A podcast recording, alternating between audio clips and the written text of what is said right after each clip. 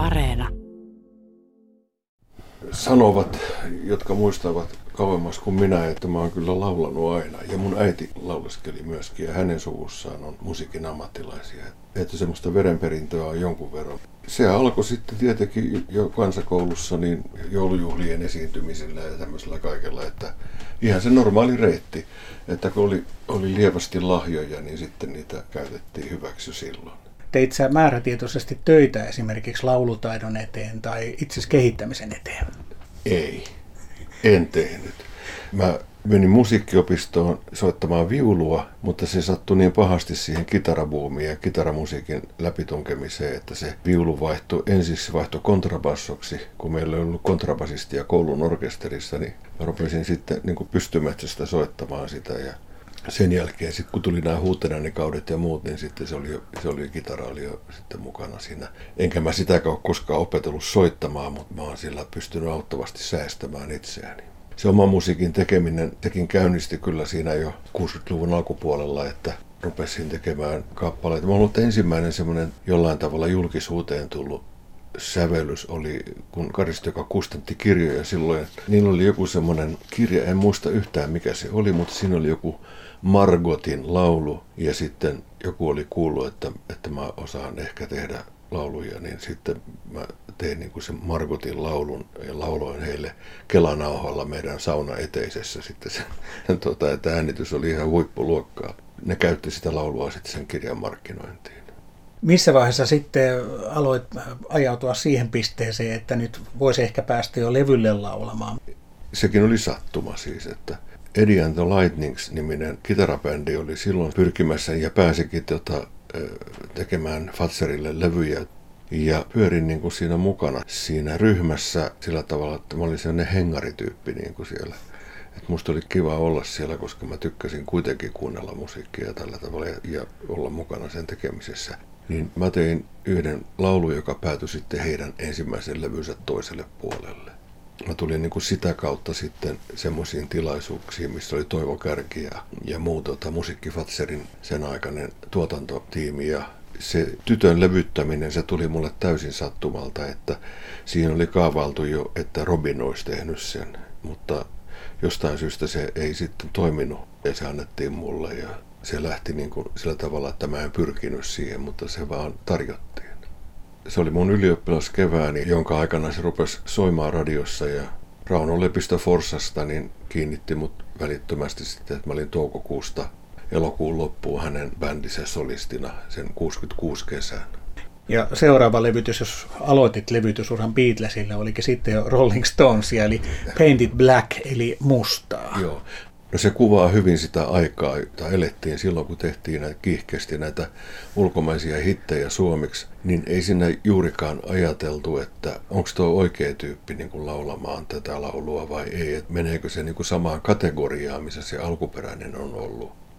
Mulla oli sellainen käsitys, että se meni vähän niin kuin sillä perusteella, että kenen vuoro oli tehdä seuraavaksi joku kappale, että kuka oli viimeksi tehnyt jonkun, ettei nyt heti niin kuin se sama tekisi taas uudestaan. Ja tällä tavalla niitä jaettiin siinä. No me, meitähän ei kukaan tuotteistanut myöskään silloin, että meillä ei ollut mitään fakkia, johon meidät olisi asetettu, vaan me lilluttiin vapaasti elämässä ja laulettiin sitten sillä tavalla, kun laulettiin. Kukaan ei pakottanut meitä mihinkään muottiin, niin kuin tänä päivänä tapahtuu. Ei ollut semmoista henkilöä, joka olisi piirtänyt jotain profiilia itse kullekin, vaan kaikki oli sellaisia kuin ne oli.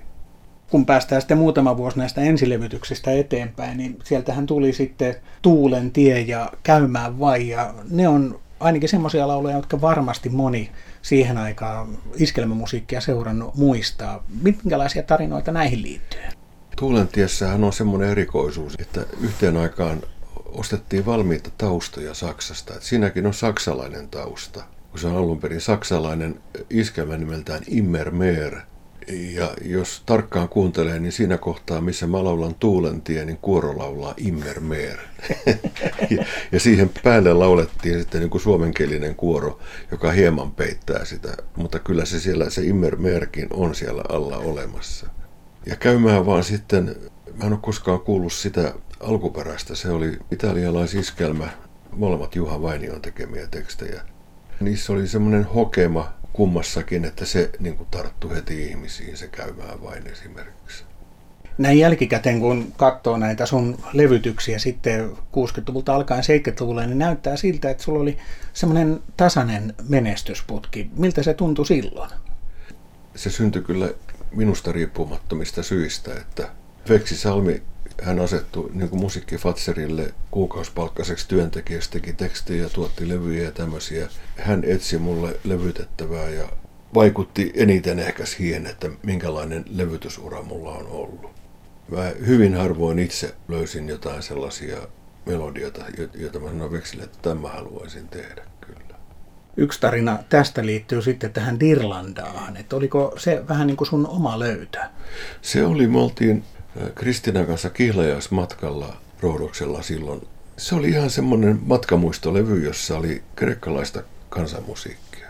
Ja Dirlandaa oli työlaulu, että sitä oli käytetty, kun soudettiin sukeltamaan noita sieniä Välimeren pohjasta. Mä luulen, että sen menestys on pitkälti myöskin, paitsi sen, että se on nerokas, yksinkertainen melodia, jossa on tarttuva hokema, niin Saukki onnistui siinä tekstissä, että se oli tarpeeksi sekava ja semmoinen eh, assosiaatioista toiseen hyppivä, että siitä tuli niin kuin teksti, joka kestää kuuntelemista. Kun sä itse tarkastelet tätä 70-luvun tuotantoa, niin siellähän oli sitten muun muassa Shadowsin esittämä Euroviisupiisi, eli mm. Let Me Be The One, sitten ja. oli Country ja Tie a Yellow Ribbon Round the Old Oak Tree. Ja vaikka nämä oli hyvin erilaisia lauleja omalla laillaan kaikki kolme, niin sä teit niistä kuitenkin oman kuulosias. Siinä oli toinen suuri vaikuttaja siihen, että miltä ne levyt on kuulostaa, on se, että sekä Nakke että Markku Juhansson, Nakke ensin ja Markku Juhansson sitten myöhemmin, niin toimi niissä sovittajana ja, ja musiikillisena tuottajana. Se jälki kyllä näkyy niissä. Ne oli ammattimiehiä ne osas sen ja ne teki hyvää jälkeä kaikki. Mä oon monesti ajatellut sitä, että minkä takia esimerkiksi 70-luvun levyt noin kauttaaltaan ne kuulostaa aika hyviltä. Yksi selitys voisi olla se, että kun oli tämä sama porukka, joka soitti, ne oli kaikki niin ammattimiehiä, että esimerkiksi Heikki Laurilastahan kerrotaan semmoista, että kun hän tuli studioon, niin hän sanoi nimilista ja nuotti.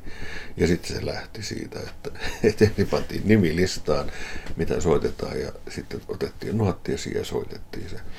Mutta siinä oli se, että se koko komppiryhmä yhtä aikaa soittamassa. Kaikki skarppas ja keskitty, jotta minä en ainakaan mokaa ja pilaa toisten työtä.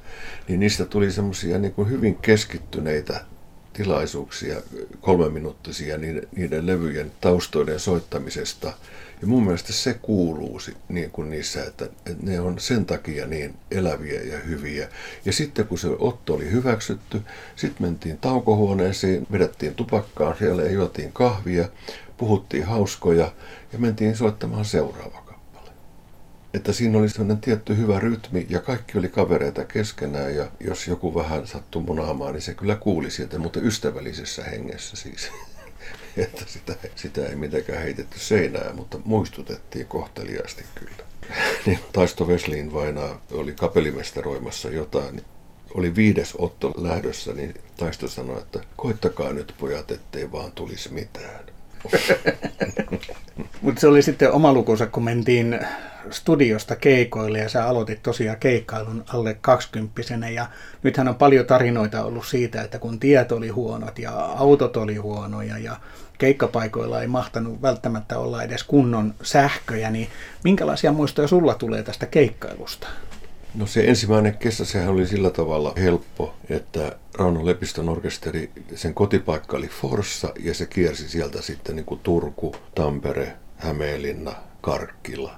Semmoisella pienellä alueella ja siitäkin löytyi niin kuin joka päiväksi töitä. Rauno Lepistö ei ollut mikään hirveän hyvä bassonsoittaja. Hän oli kauppamies. Hoiti hirveän hyvin niin kuin sen puolen.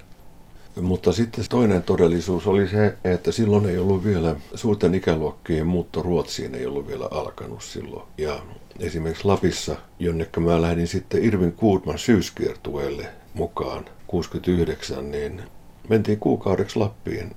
Ja siellä oli sama juttu, että niitä pieniä työväentaloja sieltä vuokrattiin ja sitten tehtiin vielä sillä tavalla siihen aikaan, että että huvivero välttääksemme, niin ne oli niin iltaman muodossa, että ensin esitettiin kaksi tuntia ohjelmaa ja sitten oli puolitoista tuntia tanssia päälle siihen. se kahden tunnin ohjelma, niin se oli suurin piirtein samat kappaleet, mitä me oltaisiin muutenkin soitettu.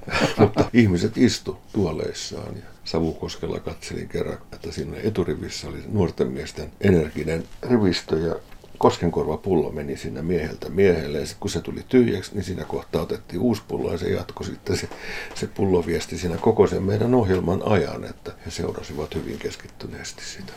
Ja sitten oltiin vireessä, kun pääsi tanssimaan. Niin, just paras rohkeus oli siinä vaiheessa huipussa.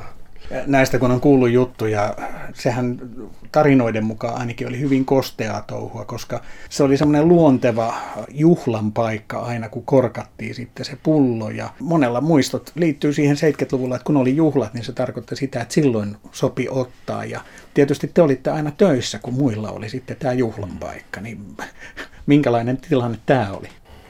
Kyllä mäkin aika äkkiä opin sen rypiskelyn siinä, että mä en silloin vielä osannut, kun tämä kaikki alkoi. Se niin kuin kuului siihen sen ajan, siihen elämän piiriin. Ja itse asiassa, kun mä oon puhuttu tästä alkoholijuomisesta, niin mun mielestä 60-70-luvulla koko Suomi joi. Että siellä oli ne sodan traumat ja sodan jäänteet oli niin vankasti ihmisissä, että liike-elämä kaikki pyöri hyvin kosteissa merkeissä. Että ei se ollut ainoastaan soittajat, vaan, vaan koko Suomi joi kyllä. Ja sitä pidettiin niin kuin normaalina.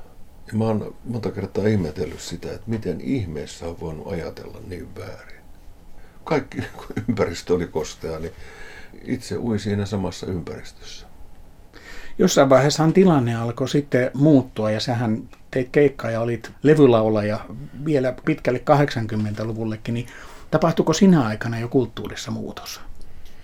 Mä luulen, että kilpailu alkoi koventumaan ja ja sitten sillä tavalla niin kun, sitä ruvettiin tekemään niin ammattimaisemmalla asenteella. Se alkoholin käyttö, se liittyi sitten niin kuin vapaa-aikaan. Et en mä ole niin sitä, sitä kokenut sillä tavalla, että, että olisi pitänyt kännissä olla töissä.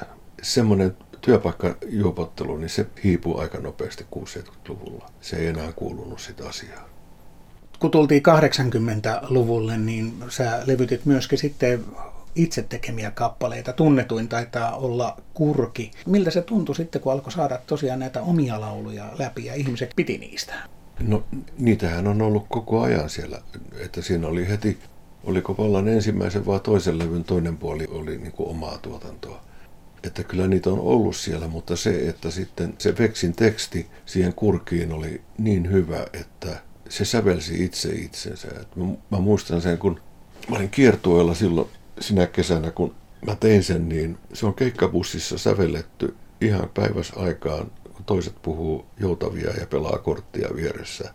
Mä otin silloin sen tekstin käteen, otin nuottipaperia ja kynän ja kirjoitin sen melodian ja kattelin illalla sitten vähän harmonioita siihen päälle. Sitä ei synnytetty, se syntyi.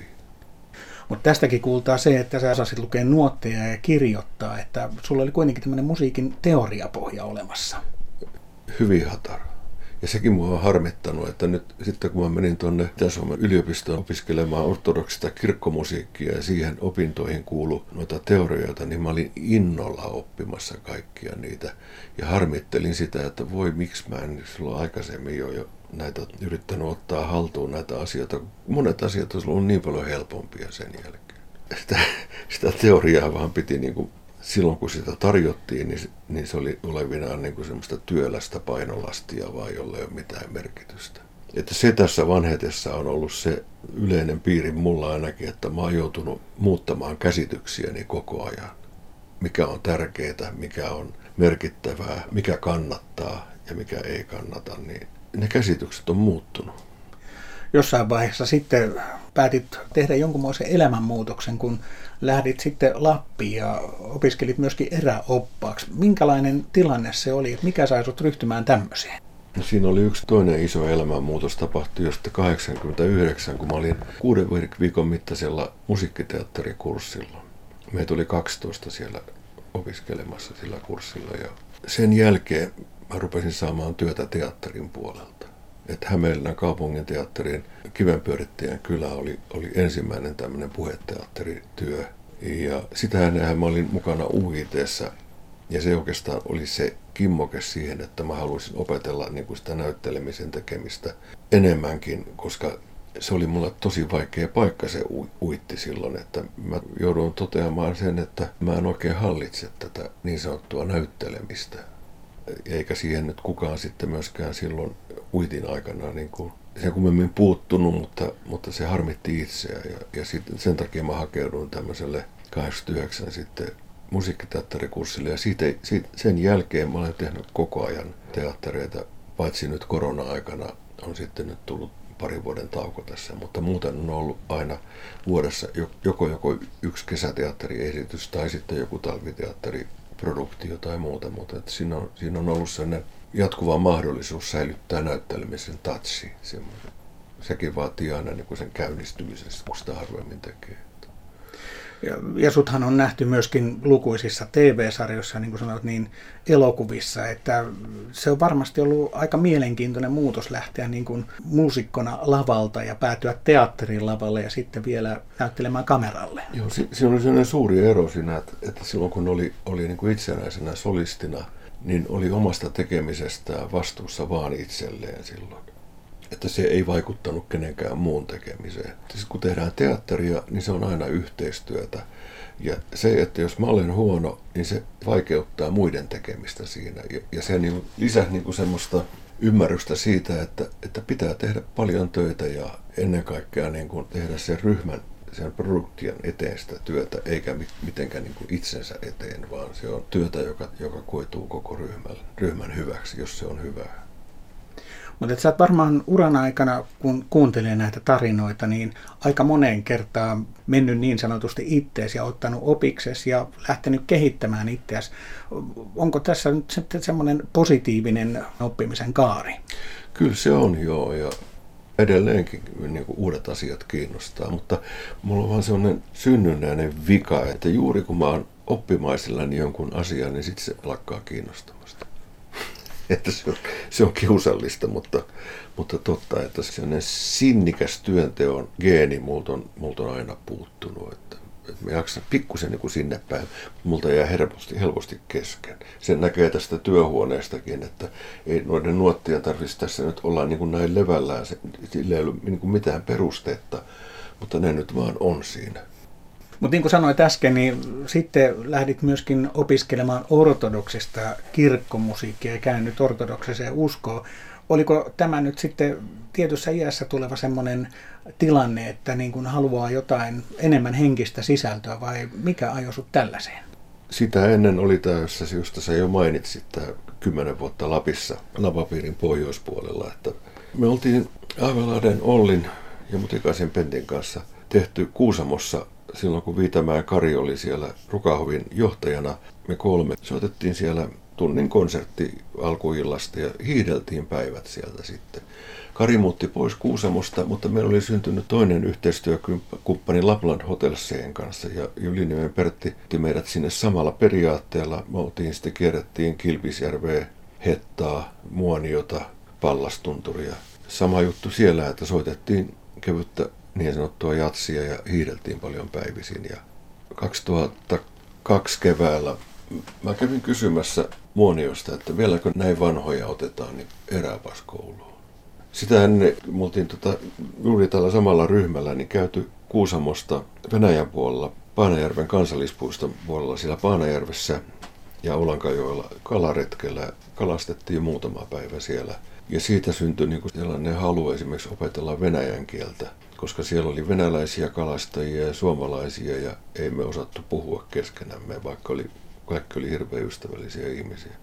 Sitten tämä, niin tämä eräopas-ajatus tuli siitä, että jos mä opettelisin vähän noita eräoppaan asioita, voisin tulla tänne Paanajärvelle toisenkin kerran kalaan ja kenties olla niin kuin apuna siinä ryhmän vetämisessä.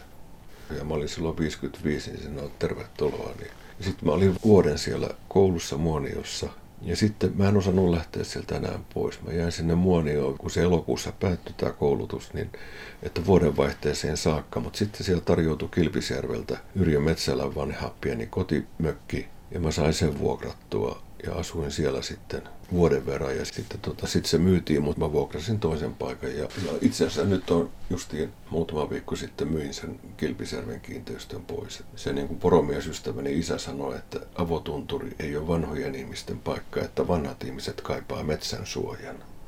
Sillä tavalla niin kuin se pohjoisen kiinnitys päättyi sitten lopullisesti ja tässä muutama viikko sitten. Mutta mikä sai sut sitten lähtemään tähän opiskelemaan ortodoksista kirkkomusiikkia? Se oli samanlainen heitto kuin monet muutkin, että me oltiin Ivalossa joulun aikaan isä Rauno Pietarisen luona kylässä ja istuttiin keittiössä ja syötiin, että miksi te rupeaa opiskelemaan. Niin mä sanoin, että mitä? Mitä opiskelee? No opiskelee vaikka ortodoksisia kanttorin taitoja. Ja missä se voi tehdä? Että se päätös oli niin kuin näin nopea. Että siihen meni muutama sekunti että mitenkä sinne haetaan ja näin poispäin. Selvitin sen, että miten haetaan Itä-Suomen yliopistoon ja hain sinne ja pääsin. Ja mä en tiedä, onko mä vieläkin siellä kirjoilla, mutta sitten tuli taas näitä musikaalitarjouksia ja sun muita muutama peräkkäin ja se vähän romutti sitä mun opiskelijauraani sitten, että koska mä kuitenkin eniten tunnen olevani laulaja ja esiintyjä. No miten sitten tänä päivänä sä oot ilmeisesti teattereissa aktiivinen ja myöskin laulat koko ajan, niin mitä kaikkea kalenterista löytyy nyt tietysti kun korona-aika otetaan pois tästä välistä? Joo, korona-aika on ollut semmoinen, se on ollut semmoinen lamaannuttava vaikutus. Ja mä oon pähkäillyt sen, että se johtunee, johtunee siitä, että kun on koko ikänsä ollut siinä tilanteessa, että kun esiintyminen on päättynyt, niin seuraava on jo tiedossa. Ja mä toimin sillä tavalla, että mulla rupeaa niin kuin ajatukset siirtymään siihen seuraavaan esitykseen.